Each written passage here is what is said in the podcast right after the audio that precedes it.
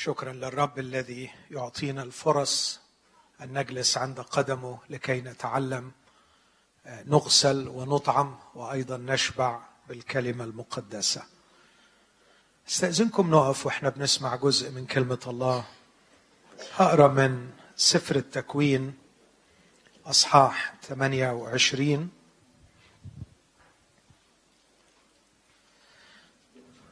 وأبدأ من العدد العاشر.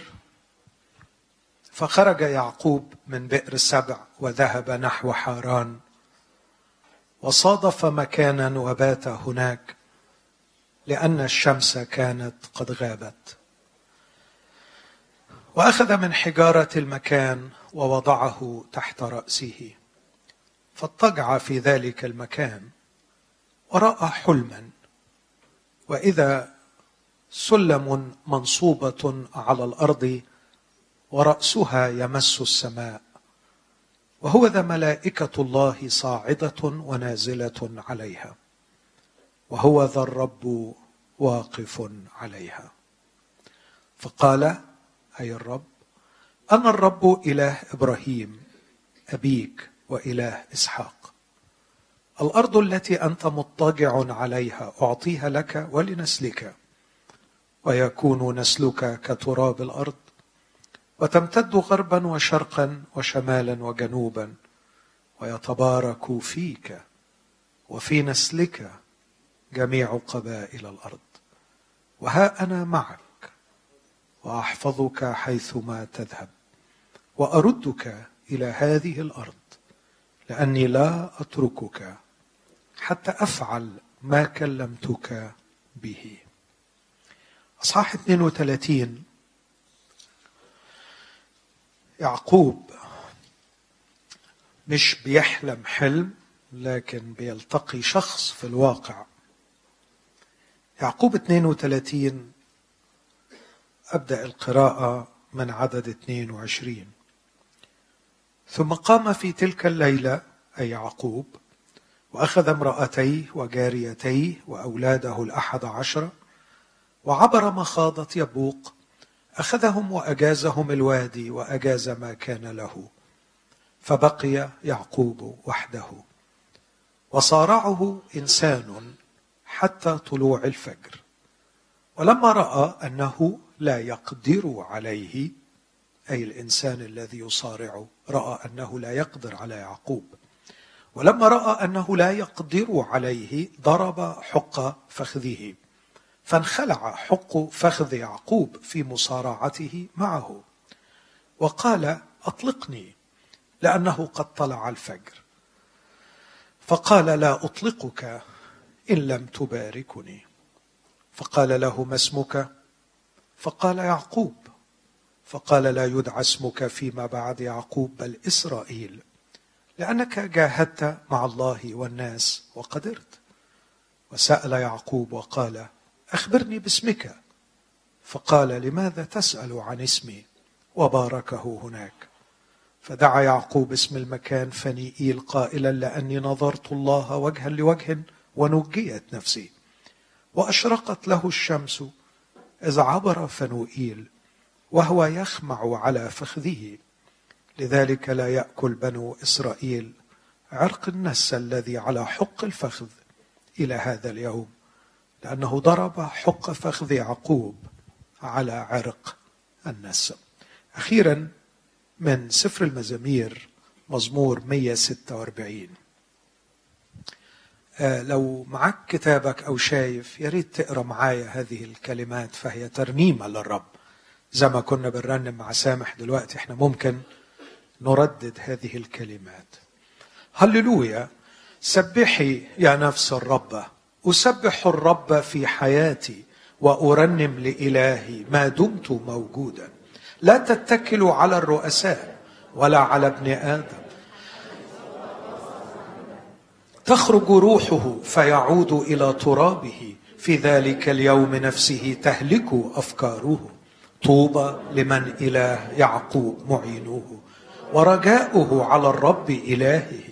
الصانع السماوات والأرض البحر وكل ما فيها الحافظ الأمانة إلى الأبد المجري حكما للمظلومين المعطي خبزا للجياع الرب يطلق الأسرى الرب يفتح أعين العمي الرب يقوم المنحنيين الرب يحب الصديقين الرب يحفظ الغرباء يعضد اليتيم والأرملة أما طريق الأشرار فيعوجه يملك الرب إلى الأبد. إلهك يا صهيون إلى دور فدور. هللويا. آمين. هذه هي كلمة الرب. خلونا وإحنا واقفين نقدم الشكر للرب من أجلها ونطلب منه أن يفتح قلوبنا وأذهاننا في هذا المساء لنفهمها ولكي ما تغرس فينا فتخلصنا. ربنا الحبيب شكرا لك.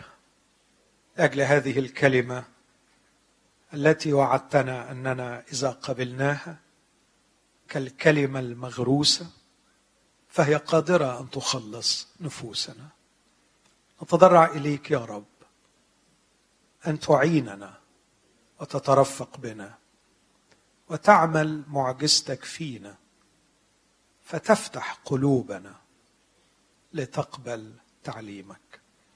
لا تسمح يا رب أن نكون سامعين بالأذان وغير عاملين لكن أعنا أعنا لكي نسمع ونعمل. فنكون كهذا الرجل العاقل الذي يبني على الصخر.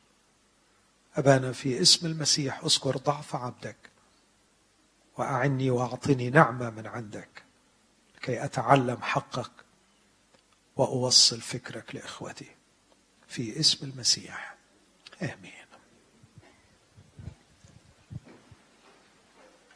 أنا على قلبي رسالة بسيطة أرجو أن الرب يستخدمها لتشجيع وتعزية وتعليم كثيرين. أعتقد أنهم في حاجة إلى هذه الرسالة. رسالة ببساطة ممكن نضعها تحت هذا العنوان إله يعقوب. و وإحنا بنتأمل في هذه الرسالة تحت هذا العنوان إله يعقوب. ألفت النظر إلى شيئين بسرعة بخصوص الكتاب المقدس. الشيء الأول إنه المفاهيم اللي هنسمعها لا يمكن لكاتب بشري أن يصيغها. لو في كاتب بشري بيألف حكاية بيألف قصة ما يعرفش يألف الحكاية بالشكل ده. أنا أزعم إني محب للأدب وقارئ للقصص وأعرف كيف يكتب الأدباء قصصهم. لا أعتقد أن هناك كاتب قصة يمكن أن يجعل قصته بهذا الشكل.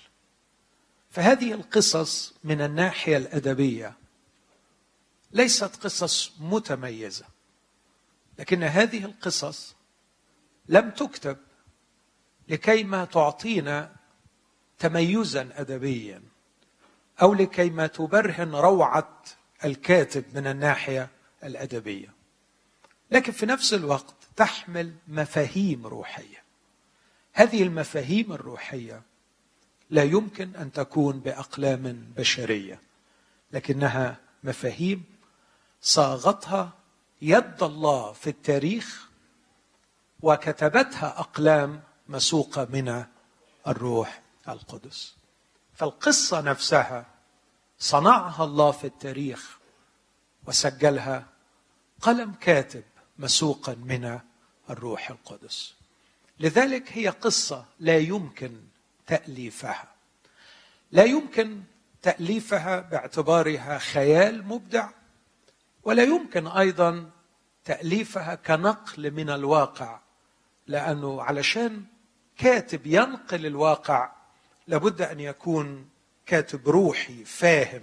فما يقدرش الكاتب القصصي العادي أن يلتقط هذه التفاصيل. يعني يمكن كان يسجل لنا حاجات تاني غير خالص اللي متسجلة هنا. مفهوم كلامي أحبائي. يعني أدي مثل. قصة يعقوب. كما سجلها الروح القدس وكما سأحاول أن أبين مملوءة بمفاهيم روحية عميقة للغاية ما ينفعش كاتب بشري يألفها. ولو كانت حصلت في الواقع وفي واحد عاصر أحداثها مش دي الأحداث اللي يلتقطها علشان يسجلها لكن كان ممكن يسجل أحداث ثانية أدي مثل أو مثلين.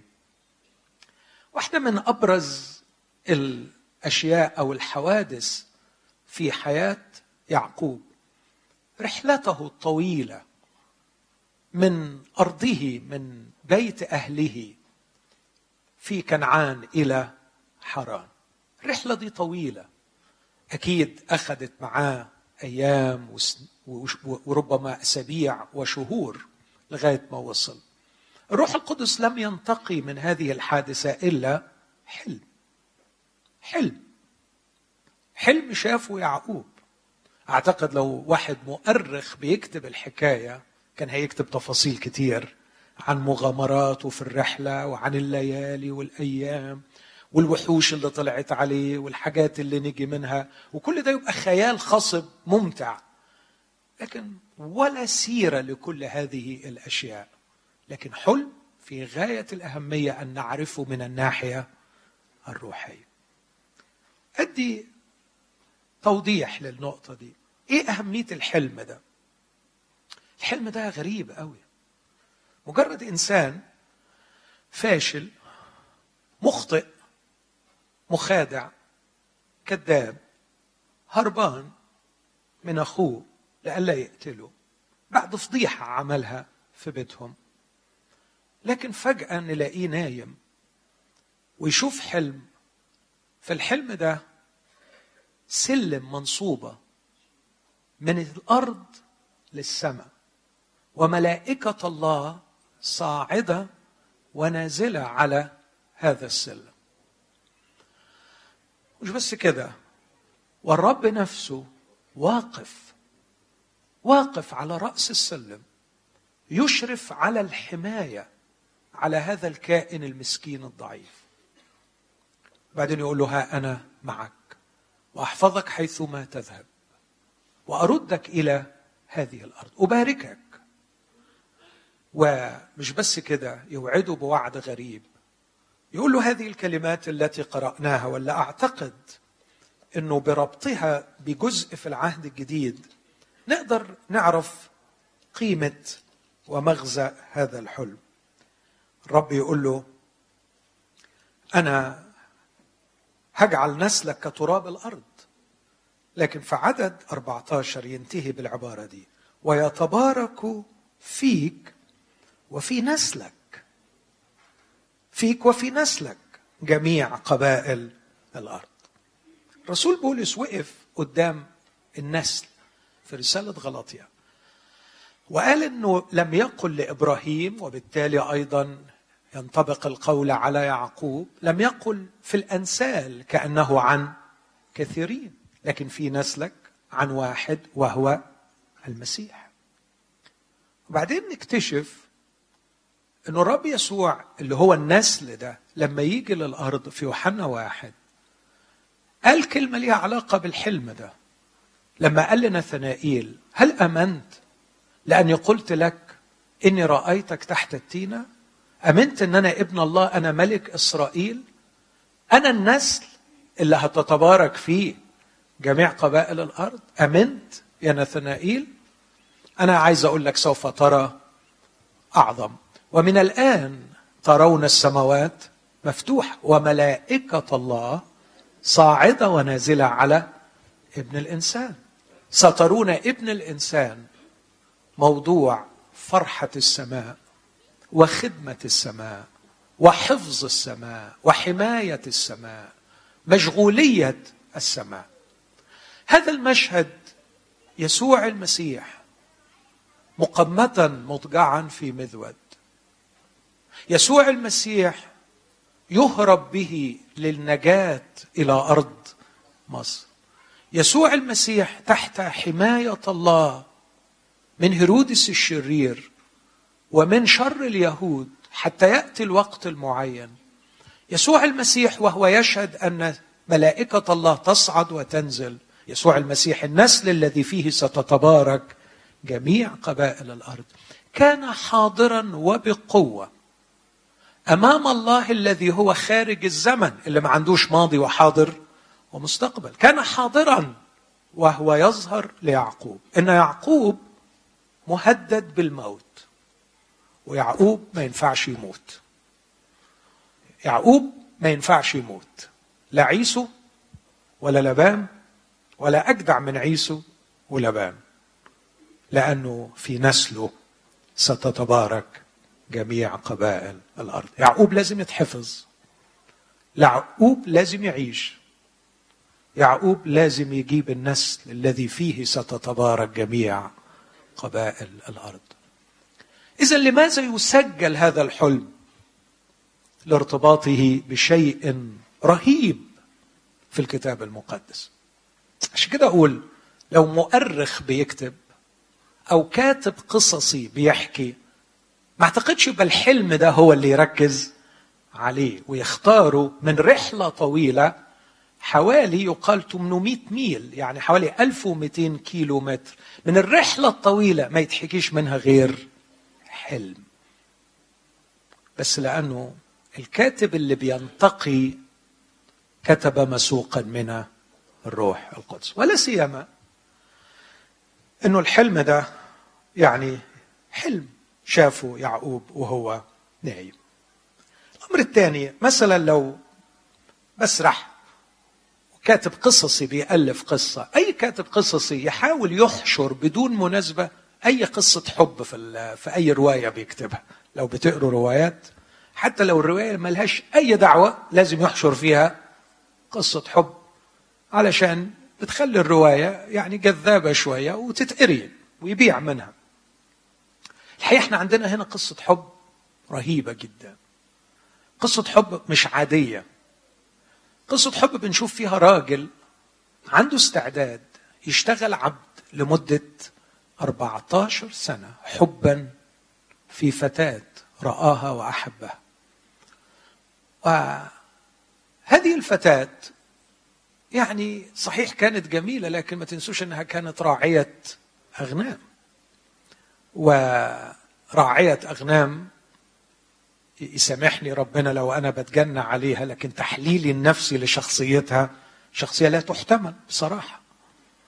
فيعني راعية أغنام ذات شخصية لا تحتمل يحبها هذا الرجل ويقبل أن يكون عبدا لمدة 14 سنة يخدم لدرجة أنه هوشع وهوشع يفهم في الحب كويس يكتب عنها ويقول لأجل امرأة رعى.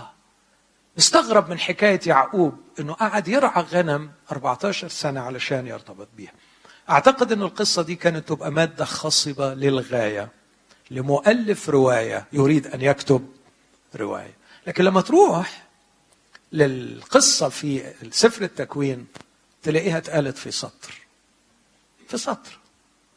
يا عم افرد شوية وحكي وصف لنا شغف يعقوب وسهر يعقوب وهو بالليل بيعد النجوم وهو بيكتب شعر وهو بيقول وهو مستني. اكتب اكتب حاجة حلي الحكاية. الكتب البشرية وأرجو أن نكون على قدر من الذكاء نفهم ما أقصد. الكتب البشرية تصدق ما تلاقي حكاية حب تحليها. تحليها حتى ولو كانت ذات طابع ديني. لكن هذا الكتاب أمام قصة حب غير عادية لكن يذكرها في سطر. تكلم أناس الله القديسون مسوقين من الروح القدس. أعتب على إخوتي الذين أجرموا في حق أنفسهم وفي حق شعب الرب عندما أنزلوا هذا الكتاب إلى مستوى كتابات البشر. ونسوا أنه كلمة الله التي كتبها اناس الله القديسون مسوقين من الروح القدس. أقول لإخوتي احذروا من اللعب بالنار فاللعب بكلمة الله لعب بالنار يؤدي إلى الهلاك. هذه الكلمة يقول عنها الكتاب كل الكتاب هو موحى به من الله. إنه ليس إلهام بشري لكن مصدره هو الله.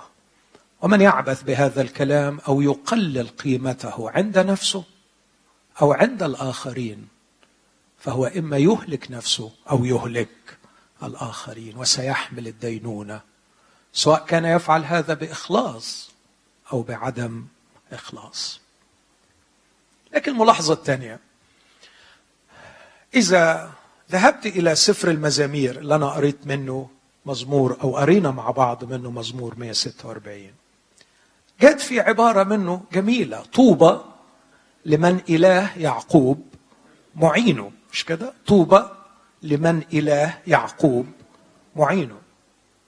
سفر المزامير هو سفر الضعف البشري.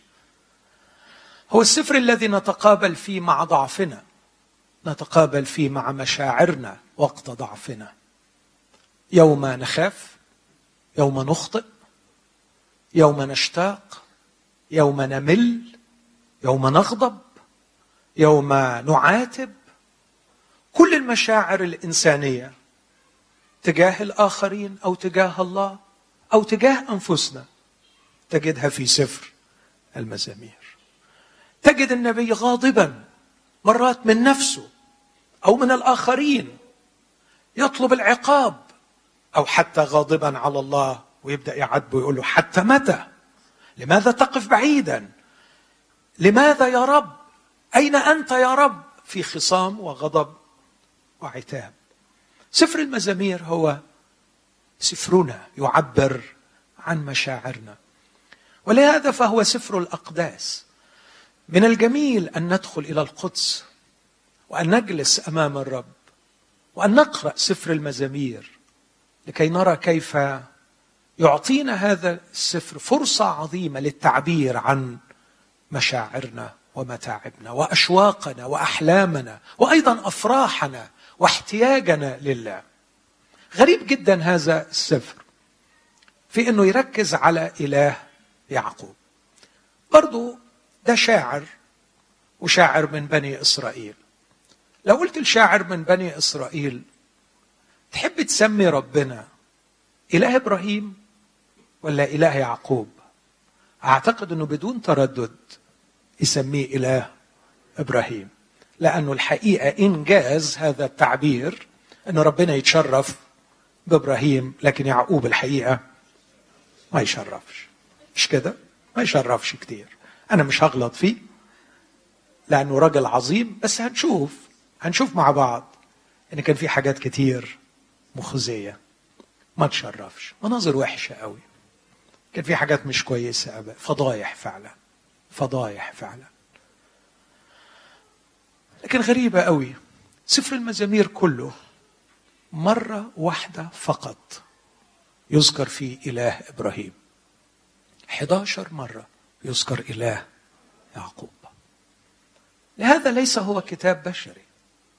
ليس متروك لصياغات البشر ليختاروا وينتقوا ما يشاءوا لو الشاعر متروك لنفسه أعتقد إنه كان كل شوية يكرر إله إبراهيم.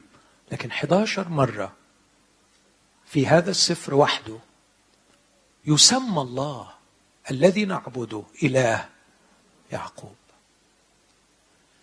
هذه الفكرة تحمل لقلبي عزاء وتعليما. لأنه لو هناك كاميرا خفية تصور مشاهد حياتي الخفية لا أعتقد أن حياتي ستتطابق مع إبراهيم لكنها على الأرجح ستتطابق مع يعقوب. إبراهيم لا يوجد في حياته الكثير مما يخزى منه لكن يعقوب في حياته الكثير مما يخزى منه. وفي حياتي الخفية ربما هناك ما تخجل منه ما أخجل منه. لو كان الله هو إله هؤلاء الذين تخلو حياتهم الخفية مما يخزى منه ما كان لي نصيب في هذا الإله. لو كان الله هو إله إبراهيم الناجح على طول الخط ما كنتش هعشى من الإله ده يبقى إلهي أنا. لكن لما الاقيه بيركز كتير على إن الإله ده هو إله يعقوب أقول له يا أنت بتحب بتحب اللي عندهم حاجات يخجلوا منها. أنت بتحب الضعفاء بتحب الخيبين أنت ما بتخجلش تبقى إله الخيبان. عشان كده أنا عندي عشم إنك تبقى إلهي. وأقدر بثقة أقترب منك. ولما أسمع الواعظ يقول الرب بيحبك. يبقى عندي استعداد أصدقه. لأني قريت عنك 11 مرة في سفر المزامير إنك إله يعقوب. باختصار طول ما أنت قبلت تبقى إله يعقوب أكيد ما عندكش مانع تبقى إلهي. بس ببساطة شديدة. ما عندكش مانع تبقى إلهي. كنت أقرأ لواحد سوري من الذين ينتقدون العهد القديم بشراسة وبعنف وبكلمات ثقيلة للغاية أعتقد أنه سيعطي عنها حسابا. هذا الرجل قال من ضمن شتائمه في العهد القديم أنه كتاب لا يحوي مفاهيم ما فيهوش مفاهيم ما فيهوش يعني كونسبتس ما فيهوش أفكار عميقة يعني مجرد حكايات بلا معنى. أتمنى وإحنا بنقرأ حكاية يعقوب وبنفكر في بعض المفاهيم. نرى سخافة وحماقة هذا الفكر. إنه يحمل مفاهيم لا يمكن لعقل بشري أن ينتجها ولا يمكن لقلم بشري أن يلحظها ويسجلها من التاريخ البشري. هحصر كلامي في إله يعقوب في فكرتين.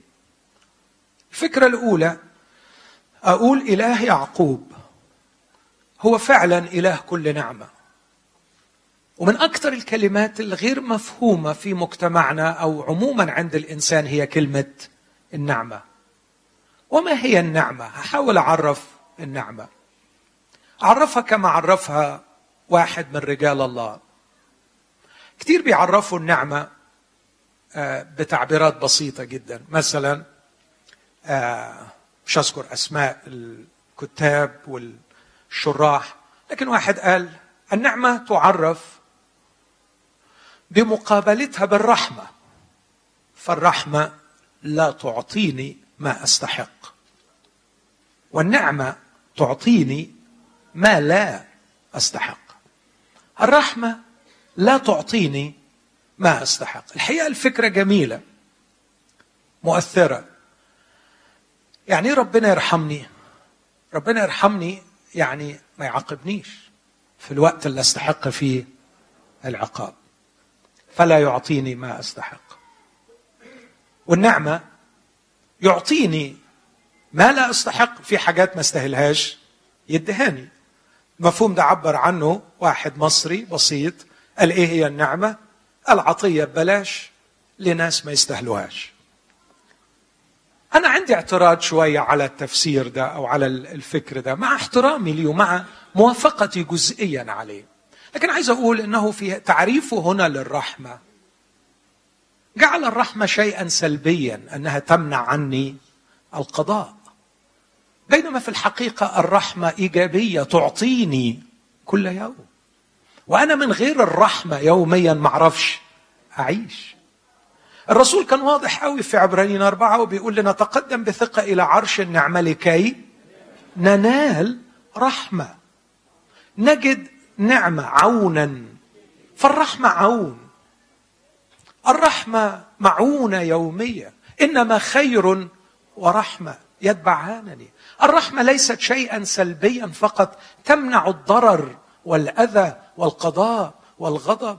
لكن يقول له منحتني حياة ورحمة وحفظت عنايتك روحي.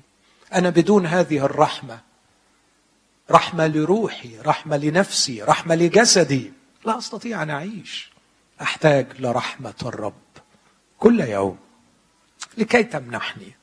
فقصر العطاء على النعمة وجعل الرحمة سلبيا تمنع القضاء. لا أعتقد أنه تفسير دقيق قوي لكن من الجانب الثاني جعل النعمة عطية. أنا الحقيقة شايف أنه النعمة تتظلم لو اعتبرناها عطية. عطية ببلاش لناس ما يستاهلوهاش. شايف أن النعمة أكثر من أنها تكون عطية. نعمة مش عطية. نعمة أكثر من كده. عشان كده أميل قوي لتعريف وضعه أحد رجال الله الآخرين. وقال النعمة هي نشاط محبة الله في مشهد الشر والخطية. خلوني أوضح التفسير ده لأنه أعتقد أنه مهم أن إحنا نفهمه. كثير لما بنحاول نثبت منطقيا منطقيا مش كتابيا حقيقة الثالوث. بنلجأ لفرضية مهمة نبدأ بيها. وبنقول إنه الله قبل الخليقة كان يحب مش كده؟ وبنسأل طب يا ترى كان بيحب مين؟ ومن هذه المحاجة بنوصل إنه لابد أن يكون الله كثرة في واحد. فدايما يجي لنا سؤال كالآتي. أكيد في صفات كانت عند ربنا.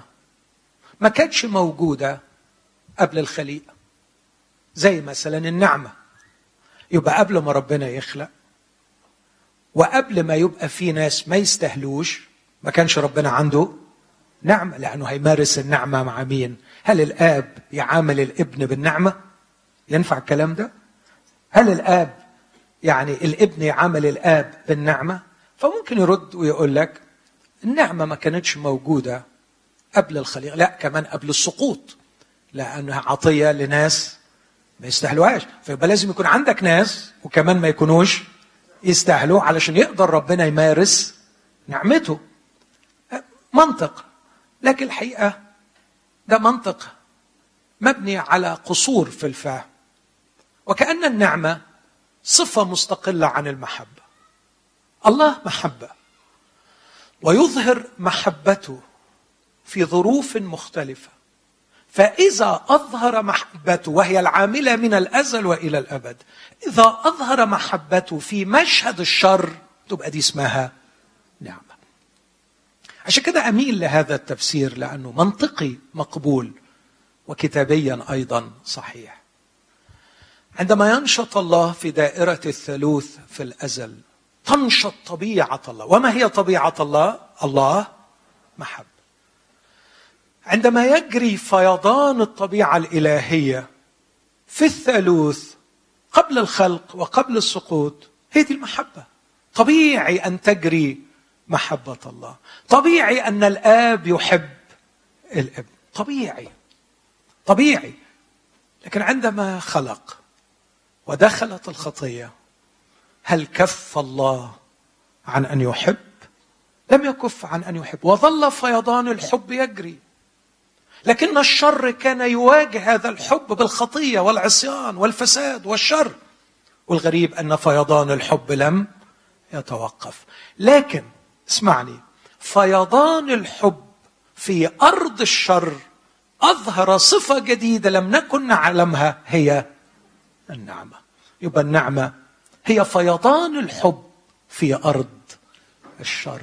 عندما تمتلئ الأرض بالبغضة والكراهية والظلم والفساد وفي نفس الوقت لا تجف أراضيها. من مياه محبة الله نجد ثمرة جميلة جديدة اسمها النعمة. وعشان كده يقول لنا هذه التعبيرات عندما كان الحب يجول عندما كان الحب يجول وكان فكر الحاقدين كيف يقتلوا الرب يسوع. كيف يقتلوه؟ عندما كان الحب يجول وكان فكر الحاقدين كيف يقتلوا الحب. كتب يوحنا هذه العبارة رأينا مجده مجدا مملوءا نعمة وحقا. ومن ملئه نحن جميعا أخذنا ونعمه فوق نعمة. كلما كانوا يقابلون الحب بالبغضة كان تظهر دفقة جديدة من النعمة. نعمة فوق نعمة. فالحب نشاط طبيعة الله. وطبيعة الله أقوى من طبيعة الإنسان. وبالتالي محبة الله أقوى من شر الإنسان. تنشط طبيعة الإنسان الشريرة.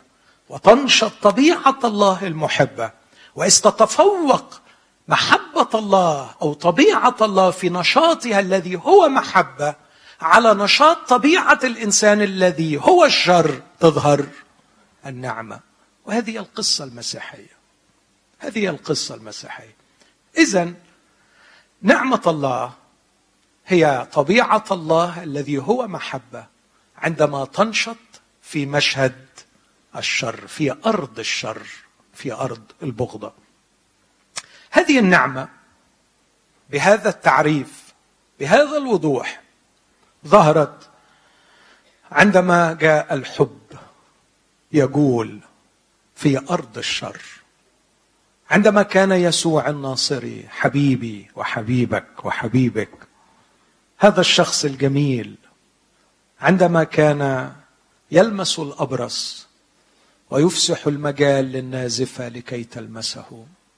عندما كان يلمس النعش عندما كان يدخل بيوت العشارين ويحبهم ويقبل أن يجلس معهم يأكل مع العشارين والخطاة يسوع المسيح الذي أحب الخطاة رأينا النعمة.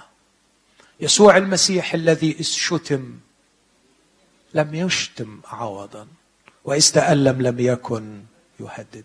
يسوع المسيح الذي واجهوه بالبغضة فكان لا يجنون منه إلا مزيدا من الحب.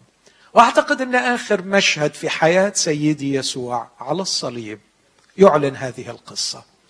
آخر مشهد بغضة. جابوا آخر ما عندهم من كراهية. لغاية ما موتوه. موتوه فعلا. بس تصور بعد ما موتوه ما اكتفوش. فأخذ واحد حربة. وطعن القلب الذي أحب. غريبة جدا فبماذا أجاب هذا القلب؟ بدم وماء. وكأنه يقول لغاية مش بس لما أموت وبعد ما أموت أرسلوا إليكم دمي يطهركم قضائيا أمام الله والماء ليغسلكم اخلاقيا في هذه الحياة. يحب يحب يحب حتى الموت ويحب بعد الموت. الرسول بولس في تيتوس اثنين يقول العبارة الحاسمة دي لقد ظهرت نعمة الله.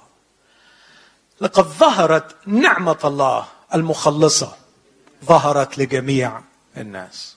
والسؤال اللي بنسأله في الآية دي هل هذا يعني أن نعمة الله لم تظهر قبل مجيء المسيح؟ لا أعتقد أنها ظهرت. ظهرت. صحيح بنسمي العهد بتاعنا عهد النعمة صحيح انها بقت تحية جميلة سلام ونعمة. يتميز عصرنا بأنه عصر النعمة. فهل هذا يعني أن النعمة لم تظهر من قبل مجيء المسيح؟ ظهرت. ظهرت في إرهاصات ظهرت في نبضات ظهرت في صور هنا وهناك. ويعوزني الوقت لكي ما أعدد عشرات المشاهد لظهور النعمة في العهد القديم. العهد القديم مملوء مملوء بمشاهد النعم. ومن يظن أن العهد القديم خلا من النعمة يعوزه شيء واحد مش حاجات كتير يقرأ العهد القديم. بس يقرأ. وعلشان كده بستنتج وبقول من يقول أن العهد القديم خلا من صور النعمة؟ ما عنديش غير تفسير من اثنين يا إما ما قرأهوش اما ما بيفهمش ما بيفهمش اللي بيقرأ. وده مش عيب على فكرة. لأنه في مرة كان في واحد وزير عظيم بيقرأ وبعدين فيلبس قال له ألعلك؟ تفهم ما أنت تقرأ؟ فقال له كيف أفهم؟ إن لم يرشدني أحد. ولما تواضع فهم. العهد القديم. إيه رأيك في قصة راعوس؟ اللي تيجي من مؤاب اللي محكوم عليهم بالغضب والقضاء وتبقى جدة للمسيح جدة لداود ويكتب اسمها في نسل سلسلة نسب المسيح. ما رأيك في أوريا الحثي؟ الذي يوضع في مقابلة في بره بره بالمقابلة مع شر مين؟ داود تخيل. تقول لي ما فيش نعمة. ما رأيك في إسرائيل ونينوى؟ قد إيه نينوى عملت وقد إسرائيل عملت. لم نرى في يوم من الأيام إسرائيل ككل يتوب ويرجع إلى الرب وإصرار الرب على توبة نينوى. أليست هذه نعمة؟ لا أريد أن أستهلك وقتا لإثبات هذا لكن أعود بسرعة وأقول النعمة ظهرت في صور كثيرة ومن أكثر الشخصيات اللي ظهرت فيها النعمة شخصية يعقوب. عشان كده الفكرة الأولى اللي أقولها عن يعقوب أقول إن النعمة ظهرت في حياته بأنها جسدت الحب الذي يحبني على الرغم من كوني وليس لكوني. صعبة العبارة دي؟ مش صعبة. يحبني على الرغم من كوني وليس لكوني. فكر في اللي هقوله دلوقتي. فكر في كل اللي حبوك. إذا كنت لقيت يعني حد. إن شاء الله نكون لين أكيد على الأقل أبوك وأمك وأنت صغير يعني يعني معظمنا يعني. معظمنا يعني. مش كل الآباء للأسف بيحبوا فعلا. لكن خلينا نفكر في اللي حبونا. واللي بيحبونا أعتقد إنه من الصعب جدا إنك تقدر تقول بيحبني على الرغم من كوني. لكن سهلة قوي تقول بيحبني لكوني. بيحبني لكوني جذابا. بيحبني لكوني موهوبا. بيحبني لكوني قويا. بيحبني لكوني بارا بيحبني لكوني غنيا. بيحبني لكوني بيحبني لكوني. إخوتي الأحباء من الصعب جدا أن تجد شخصا يحب الآخر بدون سبب. لابد أن يكون هناك سبب. لكن العجيب جدا أن الرب يحبني لذاتي. يحبني لذاتي والحقيقة ما أظهرتش أسباب تخليه يحبني أظهرت كل الأسباب اللي تخليه ما يحبنيش بس بيحبني ولسه بيحبني. وعملت كل حاجة تخليه ما يحبنيش ومستغرب لسه بيحبني. أعتقد إنه كان امينا صادقا حقيقيا وهو بيقول أحببت يعقوب أحببت يعقوب. في آخر العهد القديم في سفر ملاخي. أصحاح اثنين. أحببت يعقوب وأبغضت عيسو. البعض بيزعل من العبارة دي. الحقيقة أنا مش مزعلني ابدا إنه بيبغض عيسو. لأنه ده تصرف منطقي. التصرف الغير منطقي إنه هو يحب يعقوب. لأنه يعقوب أظهر كل الأسباب التي تجعله يبغض. ويعقوب لم يظهر سببا واحدا يجعله يحب.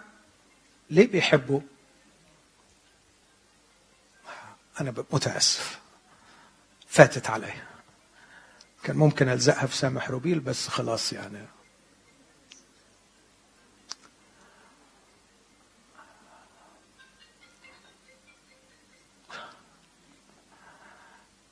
ممكن ترد عليه وتعاتبه شوية وقول له ميعاد اجتماع.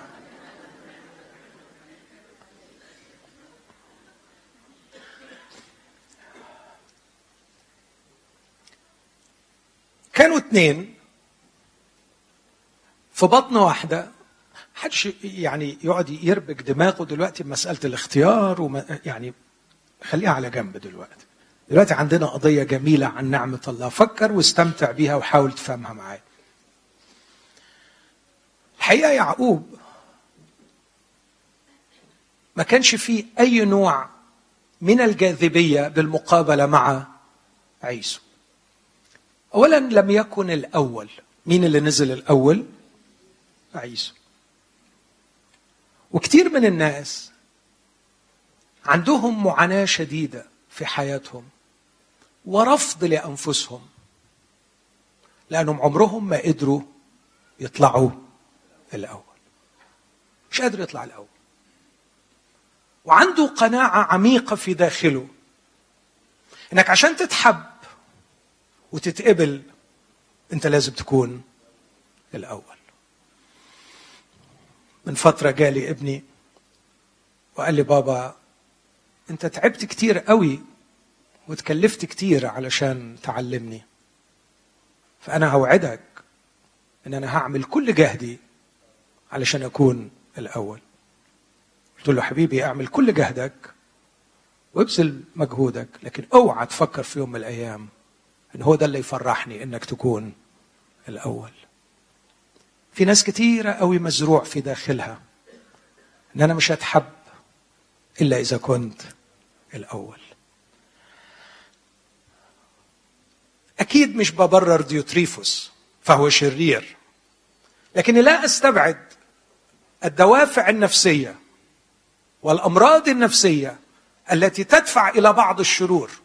كيف لخص الرسول يوحنا قصة ديوتريفوس؟ لماذا ديوتريفوس شرير؟ لماذا ديوتريفوس صار عنيفا شرسا؟ ببساطة شديدة يقول عنه يوحنا الذي يريد أن يكون الأول. يريد أن يكون الأول. طب ليه ديوتريفوس؟ نبعته للطبيب النفسي. يحلله. أنت ليه عايز تبقى الأول؟ أكيد في شر لكن هتلاقي في مشكلة تاني. هتلاقي إنه هو صغير اتربى على هذه الثقافة إنه مش هيتقبل ولا يتحب إلا إذا كان الأول. ينبغي أن تكون الأول. الخبر الحلو اللي عندي لكل مستمع لكل مشاهد إن ربنا مستعد يحبك وأنت مش الأول. مش لازم ابدا تكون الأول. مش لازم تكون الأول لا في ذكائك ولا في جمالك ولا في مواهبك ولا في أي حاجة علشان ربنا يحبك. ربنا عنده مكان في قلبه اللي طالع العاشر واللي طالع الآخر واللي مش طالع في الترتيب خالص واللي ساقط. ربنا عنده استعداد يحب الفاشل وهيفضل صوته الجميل يقول أحببته يعقوب وهو ليس الأول. وهو ليس الأول. لكن كمان الكتاب يحط مقابلة جميلة. يقول لنا إن يعقوب كان بالمقابلة مع عيسو شكله مش مقبول. فاكرين لما بيوصف شكل عيسو وحماره وشعره؟ واضح كان بياضه ممتزج بحمرة شديدة جدا. فكان أحمر ك... عشان كده تسمى أدوم. كان أحمر و... وكان مشعرا فكان فكان قويا وكان أيضا جذابا لقلب أبيه. لكن يعقوب واضح أنه ما كانش جذاب ولا كان قوي. والنهاردة مأساة حقيقية أننا ننجذب إلى الجذاب ونحب من يكذبنا ولو يعني شايف إن دي تهمة مبالغ فيها. حاول تتخيل إنك دخلت بيت وفيه أربع أمهات وكل واحدة معاها طفل والأربع أطفال من نفس العمر تقريبا. وفيهم طفل أو طفلة شعره أصفر وعينيه زرقاء وأبيضاني جميل كده ومتختخ ودمه خفيف. مين الطفل اللي هيجذب الأنظار؟ الجميل. نحن بالطبيعة ننجذب إلى الجذاب لكن ما حدش بينجذب لعديم الجمال. هذا أصل فينا هذا الفكر المرعب أننا نحب لجاذبيتنا وإذا فقدنا جاذبيتنا لا أحد يحبنا. وعلينا أن نبحث عن طرق أخرى لكي نجعل الناس تحبنا. ربما نعطي ربما نضحي ربما نخدم ربما نعمل أشياء كثيرة لأننا لسنا جذابين. فنريد أن الناس تنجذب إلينا بأي ثمن. ليه عايز الناس تنجذب؟ عشان أطمن إن في حد بيحبني. لأنه الحب في نظري هو أن ينجذب أحد إلي. وإذا لم ينجذب أحد إلي فأنا لست محبوبا. الخبر الحلو اللي عندي خبر رائع. ربنا بيحب اللي مش جذابين. ربنا بيحب الأشخاص اللي ما لهمش أي جاذبية. الأمر الثالث لم يكن يعقوب موهوبا. هي ما كانش عنده أي موهبة. وحكاية أنه عرف يطبخ عدس دي مش موهبة يتهيألي. مش كده يا أخوات يعني أنتوا خبرتكم تساعد في الموضوع ده. هل هو طبيخ العدس يحتاج إلى مواهب فزة يعني؟ تهيألي تهيألي أي واحدة تعرف تطبخ عدس وبعدين ده شغل ستات يعني. أنا مش فاهم إيه الموهبة اللي عند راجل إنه يعرف يطبخ عدس لكن الثاني كان موهوبا في الصيد. ولما ترجع للثقافة بتاعت العصر ده ده كان فارس. يعني يقدر يخرج ويعمل إيه؟ أه؟ ويصطاد. قوي ذكي قادر على اقتحام المصاعب. قادر على التواجد في الأماكن العسره اللي يقدر يخترقها شخص قوي. وكان موهوبا في الصيد. والحقيقة كان موهوب في الطبيخ بس حاجة تشرف مش طبيخ عدس لكن بيعرف يعمل ستيك كويس بيعرف يعمل مشويات كويسة. فحتى أبوه يقول له اصنع لي أطعمة كما أحب.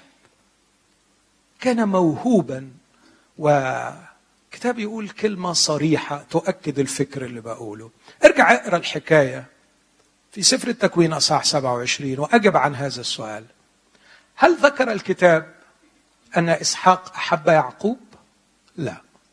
هل ذكر الكتاب أن إسحاق أحب عيسو؟ نعم. أحب إسحاق عيسو. وانطبقت عليه القاعدة أحب لكونه. أحب لسبب. يقول لأن في فمه في فم مين؟ لا في فم إسحاق. لأنه في فم إسحاق. يعني عمال يحط في بق أبوه من صيده. فبيحبه لأنه عمال يطعمه يطعمه يصطاد.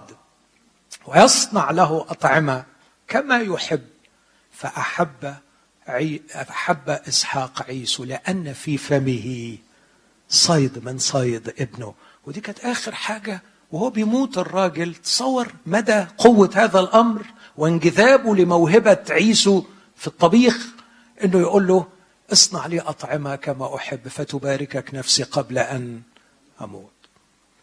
والنهاردة ما نقدرش ننكر الموهوبين جذابين ويتحبوا. يعني لما بشوفك وأنت بتعزف ولا أشوف سامح وهو بيرنم بصوته الحلو. أكيد بنحسدهم مش كده؟ عندهم موهبة. وبعض الناس محطمة نفسيا لأنه يقول ما عنديش أي موهبة. يا ما سمعت ناس بيعاتبوا ربنا عتاب شديد وفي ألم شديد يقول لا أنا ما عنديش موهبة. ما عنديش موهبة. إيه الألم في حتة إنه ما عندكش موهبة؟ الحقيقة ما فيش واحد ما عندوش موهبة. لأنه الكتاب بيقول بعد كده بحسب ما أخذ كل واحد موهبة. ما فيش واحد من غير مواهب لكن المقصود ما عنديش موهبة تخلي الناس تحبني. ما عنديش الحاجة اللي تجذب الناس إلي. ما عنديش هذه الموهبة. والخبر الحلو اللي عندي النهارده مش ضروري تكون موهوب علشان ربنا يحبك. مش لازم تكون الأول. مش لازم تكون جذاب. مش لازم تكون قوي. مش لازم تكون متفوق. مش لازم تكون موهوب. عشان تستمتع بأغنى شيء في الوجود. إن ربنا يحبك. تعرف سامعك بتقول إيه دلوقتي؟ أمال يحبني على إيه؟ يعني لا الأول يعني مش شاطر ولا جذاب ولا قوي ولا حلو ولا موهوب. أمال هيحبني يا ترى على إيه؟ آه هو ده اللي إحنا عايزين نقوله. هو مش بيحبني لكوني يحبني على الرغم من كوني. بس ممكن واحد لو بيحب واحدة ما فيهاش أي حاجة تتحب يقول أصلها أصيلة وبنت ناس. يعني هي بصراحة كويسة. طب إيه رأيك؟ يعني سامحني يعقوب لا كان أصيل ولا ابن ناس. الحقيقة عمل عمايل فضايح. فممكن قوي أقول ما فيش أي حاجة فيا لكن على الأقل أنا ماشي كويس. لكن عايز أقول لك خبر حلو. بيحبك رغم شرك. وعنده استعداد يحبك على الرغم من شرك. لتكن خطاياك كيفما تكن. ليكن قبحك كيفما يكن. لم تزل ذاتك محبوبة أمام الله. خطاياك هي أفعالك لكن خطاياك ليست ذاتك. نعم الله يبغض خطاياك. لكنه لا يكره الإنسان الذي خلقه على صورته. صدق هذه الحقيقة. أنت محبوب من الله لذاتك. مش محبوب لأسباب أخرى. على الرغم من الأسباب الأخرى التي تجعلك غير محبوب الله يحبك لذاتك. أنت من جوه المسكين المدفون اللي أنت ما تعرفوش. اللي ما حد شافه ولا حد عرفه ولا حد حبه لأنهم بيحبوا حاجات من بره الوحيد اللي بيحبك من جوه كما أنت هو الرب. احببت يعقوب. اذا النعمة هي نشاط محبة الله في مشهد الشر تجعله يحبني على الرغم من كوني وليس لكوني. قصة يعقوب تمجد وتوضح هذا المفهوم بأروع صورة. إمتى ظهر له وقال له أنا معك وأحفظك حيثما تذهب و و والى آخره. وهو طالع من؟ عمله سودة عملها عندما عندما خدع أباه وأخاه وزج باسم الله في شر كبير. الله يسر لي هذه اللعبة القذرة التي عملها. واستغل عمى أبوه واستغل غياب أخوه وارتكب الشر الفظيع. لكن الله لم يزل يحبه. مش موافق على الفعل. وزي ما هقول بعد شوية الفعل ده كان ليه نتائج مرة. أقول نتيجة ولا اتنين منه بسرعة. الراجل ده خدع أبوه. خدع أبوه بجلد الجدي بشعر الجدي. ولاده بعد أكثر من 15 سنة خدعوه. عفوا أكثر أكثر من من 40 سنة. أولاده خدعوه بجلد بدم الجدي مش صدفة مش كده؟ مش صدفة. الراجل ده كانت أزمته مع البكر فخدع خدع البكر. وخدع بالبكر. وخدع في يوم من أيام عمره ما يتنسيش. داخل فرحان داخل عشمان. دي ليلة عمره. وفوجئ أنه يخدع في تلك الليلة خدع البكر وخدع بالبكر. خدع بالجدي وخدع بالجدي. خدع أباه وخدعه أبناءه. الشر له نتائج. والحب الحقيقي لا يمنع نتائج الشر أحيانا لكنه لا يكف عن أن يحبني لسبب شري. أرجوك فكر معايا في العبارة دي تاني لأن البعض بيخلط الاثنين مع بعض. أختي أخي إذا فعلت شر هتحصد نتائجه. بس ده مش معناه ابدا إن ربنا بطل يحب لا ما هو لو بيحبني كان تدخل ومنع نتائج الشر. لا. هو هيتدخل وهيفضل يحبك على الرغم من شرك ونتائجه وهيفضل معاك على الرغم من إنك فعلت الشر وبتحمل نتائج الشر. بشرط طبعا إن يكون هناك توبة كدليل حقيقي على إنك ابن لله. طب لو ما فيش توبة عن الشر النقاش بيطلع في منطقة تاني خالص. خالص بقى. الحديث اللي أنا بقوله ده حديث ينطبق على أولاد الله. لكن لو أنت بتعمل الشر ومش بتتوب أنا أشك في إيمانك. وساعتها أقول معاملات الله معاك هتبقى عبارة عن مسألة مش نعمة بقى لطف وإمهال لطف وإمهال لكي يقتادك إلى التوبة. فدي منطقة تاني وليها تفسيراتها المختلفة. ظل يحبه وظهر له على رأس السلم. ها أنا معك.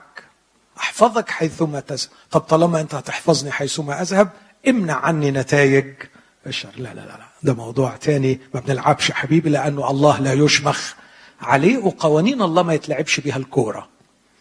قوانين الله ما يتلعبش بيها الكورة. حبيبي هتكسر. هتتكسر. تزعلش بس وأنت مكسور عندي خبر رائع ليك. اجري عليه هتلاقيه بيحبك. اجري عليه هتلاقيه بيحبك. ما تقعدش بقى تبقى زي الولد اللي مش بيفهم مزربن وازاي تسيبني؟ أحصد نتائج فعلي. ده جهل. ده جهل. ده زي بالظبط. إزاي تسيبني أنط من فوق وتخلي الزفت اللي اسمه الجاذبية ده يكسرني؟ ليه ما غيرتش قانون الجاذبية علشان أنا ما تكسرش. إيه يعني فيها إيه يعني لما للحظة واحدة تخلي اللي يترمي من فوق يطير لفوق؟ إيه المشكلة عندك؟ مش أنت قادر على كل شيء؟ إيه رأيك لو لقيت واحد بيصلي كده؟ ها؟ بيجرب الله. أو أسهل من كده. ما بيفهمش. ليه ربنا ما يغيرش القانون؟ يا حبيبي يعني إيه يغير القانون؟ هي لعبة. طب هو حاططها ليه؟ هو حاططها ليه؟ لا لا طب خلاص بلاش. قانون الجاذبية صعب. كان يقدر يخلي الأرض سفنج في اللحظة دي. كان ممكن قوي يعني. علشان لما أنزل ما اتكسرش حبيبي أنت اللي ناطط. وساعة لما نطيت كنت عارف إن في حاجة اسمها جاذبية وعارف إن الأرض مش سفنج. وأنت اللي عملت كده. خلاص بطل عبط بقى. بطل الكلام الفارغ ده. إيه اللي إيه المشكلة في الكلام ده؟ المشكلة في الكلام ده إنك بتفضل متعطل مش عايز تروح لربنا. عشان تكتشف أعظم اكتشاف إنه لسه بيحبك. بيحبك. بيحبك قوي. وعنده استعداد يخلصك من اللي أنت فيه. وهيقول لك حبيبي عملتها؟ نطيت؟ واتكسرت؟ طب تعالى في حضني. أنا أعرف كيف أجبر كسرك. وكوني لم أمنع الكسر عنك. هذا لا يعني أني كففت عن أن أحب. بالعكس يا ابني لم أكف عن أن أكون بارا ولن أكف عن أن أكون محبا لم أكف عن أن أكون بارا فجعلتك تحصد نتيجة أخطائك لأني بار الله لا يشمخ عليه الذي يزرع الإنسان إياه. يحصد أيضا. لم أكف عن أن أكون بارا. لكن في نفس اللحظة لازم تطمن إن اللي ما بيكفش عن إنه يكون بار عمره ما يقدر يكف عن إنه يكون محب. أنا بحبك. ترمي في حضن حبي ليك. محدش هيغيتك وينفعك ويطلعك من حصادك المؤلم إلا الحضن اللي بيحبك. ما تهربش منه. اهرب إليه. ما تختبئش منه ما تخصمهوش لأنه ده الوحيد اللي هيعرف يستوعبك. وانت غلطان وانت مكسور. وانت شايل نتائج فعلتك. ما تحملهاش لغيرك ما تحملهاش لربنا. لكن وانت بتشيل نتائج فعلتك اجري عليه. وهتكتشف أعظم اكتشاف لسه بيحبك. لكن النقطة الثانية باختصار. ظهرت النعمة في حياة يعقوب. لأنه ظل يصارع جهله حتى نصره عليه. ظل يصارع جهله حتى نصره عليه. إذا حبيت أطولها شوية أقول أحبه فلم يستسلم لجهله لجهل يعقوب. لكن ظل إلى النفس الأخير يصارع جهله. حتى نصره عليه. وأنا عايز أقول لك أعظم غنيمة وبركة يباركك بيها النهارده الرب إن الرب ينصرك على جهلك. إن الرب ينصرني على جهلي. تعرف مين أكبر مؤذي ليك في حياتك؟ مين أكبر حد أذاني؟ جهلي. ويا لغنى نعمة الله إذ لا يتركني لجهلي. لكن يظل يصارعني حتى ينصرني على جهلي. ما هو جهل يعقوب؟ جهل يعقوب إنه قابض نزل قابضا بعقب أخيه. وعاش طول عمره فاهم إنك علشان تنجح لازم تقبض. إيه معنى القبضة؟ القبضة تعني شيئين. تمتلك وتقود. يمكن دلوقتي أو حتى دلوقتي لو تخيلت نفسك راكب فرس وليه لجام عشان تقود الفرس لازم تبقى عامل إيه؟ قابض على اللجام أو قابض على دركسيون القبضة تعني الامتلاك وتعني القيادة. يعقوب الحقيقة ما كانش قوي غاوي امتلاك. لكن كان غاوي أكتر إنه يقود ويسيطر. يريد أن يسيطر على مشهد حياته. اسمعني من فضلك وركز معايا. لكي ما يجعل الأمور تجري في المسار الذي هو يريده. 99% من المؤمنين بيعملوا كده. عمال بكلامه بالمانيبيوليشن بالحوارات والتحويرات بالذكاء يحاول يمشي العلاقات ويمشي الحياة عشان تمشي في المسار اللي هو عايزه. وفي الآخر تعك عليه تعك عليه وبرضه ما يفهمش ويفضل يمشيها. لغاية ما يجي يوم من كتر صراع ربنا معاه يعمل أروع حاجة في الحياة يفك إيده. خلاص بطلت أسوق. أنا مش هقود. هسيبها هو يمشيها. طبعا عارف الأسئلة اللي بتقول يعني ما نخططش يعني ما نفكرش. وكأنه ربنا لما يقودنا يعطل لنا مخنا. و... كلام فارغ طبعا. بالعكس ده مخي مش هينضف إلا لما أسلمه لربنا. لأنه هيبقى بيشتغل تحت إدارة ربنا. مخ بيشتغل تحت إدارة ربنا. هيبقى شكله إيه؟ زي الفل. بالظبط كده. مخ يشتغل لوحده من غير إدارة ربنا هيعمل إيه؟ هيعك هيعك. قابض قابض قابض. ظل يصارعه حتى طلوع الفجر. في مشهد تمثيلي رائع لخص كل حياة يعقوب. بيقول له يا حبيبي عمال تجاهد مع ربنا ومع الناس. وللأسف بتغلب بتمشي الأمور في الاتجاه اللي أنت عايز. مصر على إنك تمشي الأمور في اتجاه حتى مع ربنا. آه مع ربنا. يعني آه ربنا لازم يباركني. وعشان يباركني لازم الراجل إسحاق ده يغير دماغه ويعمل إيه؟ ويباركني أنا ما يباركش الواد اللي اسمه عيسو. أنا همشي الأمور في السكة دي وهخليه غصب عنه يباركني. والبكورية؟ يعني هو ربنا خلاه ينزل قبلي؟ طب هشتريها منه هلف وهاخدها منه. وطول الوقت يفعل ما يريد ويجعل الأمور تسير كما هو يريد. وفي نفس الوقت ربنا عمال يصارعه ويقول له يا حبيبي مش بسكتك لكن بسكتي مش بطريقتك لكن بطريقتي. أدي مثل وأختم بيه. لما جه يدخل كنعان وكان عيسو في انتظاره ومعاه 400 راجل قال عيسو هيخلص عليا. بس في حل وحيد إنه ممكن نهرب. مش كده؟ ممكن نهرب فبعت له هدية في الأول لعل الهدية يعني تريحه شوية. إذا ما ريحته أنا زمان في التسعينيات حسبت الهدية دي جبت واحد تاجر أغنام ومواشي وقعدنا نحسب الهدية يمكن سنة 93 لقيتها بنص مليون جنيه ساعتها. شوف دلوقتي بقى وبعد التعويم ممكن توصل توصل لا ولا عشرة مليون. فبعت هدية كبيرة قوي. بس بعد ما بعت الهدية جاب كل مراتاته وعياله وقسمهم ورتبهم بطريقة غريبة جدا. خلى آخر واحدة رحيل وقدامها يوسف.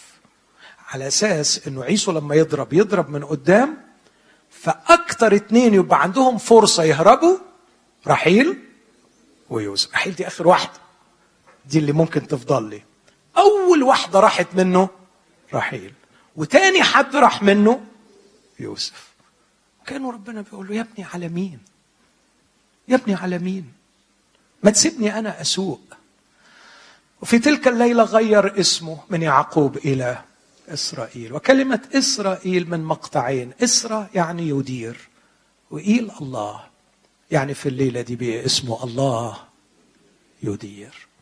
أحبائي هذه هي نعمة الله. نعمه الله إن ربنا بيحبك. ربنا بيحبك. بيحبك مش لكونك. بيحبك على الرغم من كونك. ممكن تصدق الرسالة دي؟ صدق الرسالة دي. عشان خاطري صدقها صدقها لأني متيقن إنها رسالة من الرب لك ولك. الرب بيحبك. أنت مش قوي. أنت مش أحسن حد. أنت مش قديس. أنت مش بار. أنت مش موهوب. أنت مش جذاب. أنت ولا حاجة. بس هو بيحبك. أهلك ما حبوكش. زملائك مش بيحبوك. المجتمع اللي انت فيه عايز منك شروط معينة عشان يقبلك ويحبك ربنا بيحبك. بيحبك وبيقدرك. وعايز يعمل منك حاجة عظيمة. أوعى تفكر إنه محبة ربنا هي إنه يعني حرام ربنا ده طيب فبيحب اللي ما بيتحبش. فالحمد لله أهو لقينا حد في الآخر يحبنا. وأهو هو رضي بقليله عايز أقول لك خبر رائع إن قليله ده ما بيفضلش قليله لأن اللي ربنا بيحبه ما بيفضلش. قليل لكن ربنا بيوصل. اقرأ تاني القصة دي وقول لي نهاية مين أعظم؟ نهاية إبراهيم ولا إسحاق ولا يوسف ولا نهاية يعقوب؟ اتفرج على روعة يعقوب في النهاية. اللي ما كانش جذاب ولا موهوب ولا قوي ولا الأول. لا ده بقي الأول قوي. بقي الأول بين الأربعة إبراهيم وإسحاق ويعقوب ويوسف. وبقي الأول في كل أرض مصر لدرجة إن فرعون ينحني ويعقوب يباركه. يبقى مين اللي بقي الأول؟ بدون أي مشاجرة الأصغر يبارك من الأكبر.